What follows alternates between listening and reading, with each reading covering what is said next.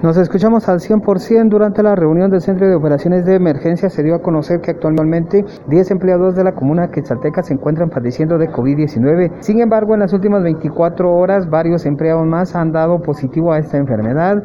Es por ello que desde tempranas horas de este miércoles, en varios ambientes del Palacio Municipal se realizó una desinfección. De igual manera, en el edificio de Casa No y el edificio donde ahora está funcionando Catastro. Esto es a un costado de Catedral Metropolitana de Los Altos.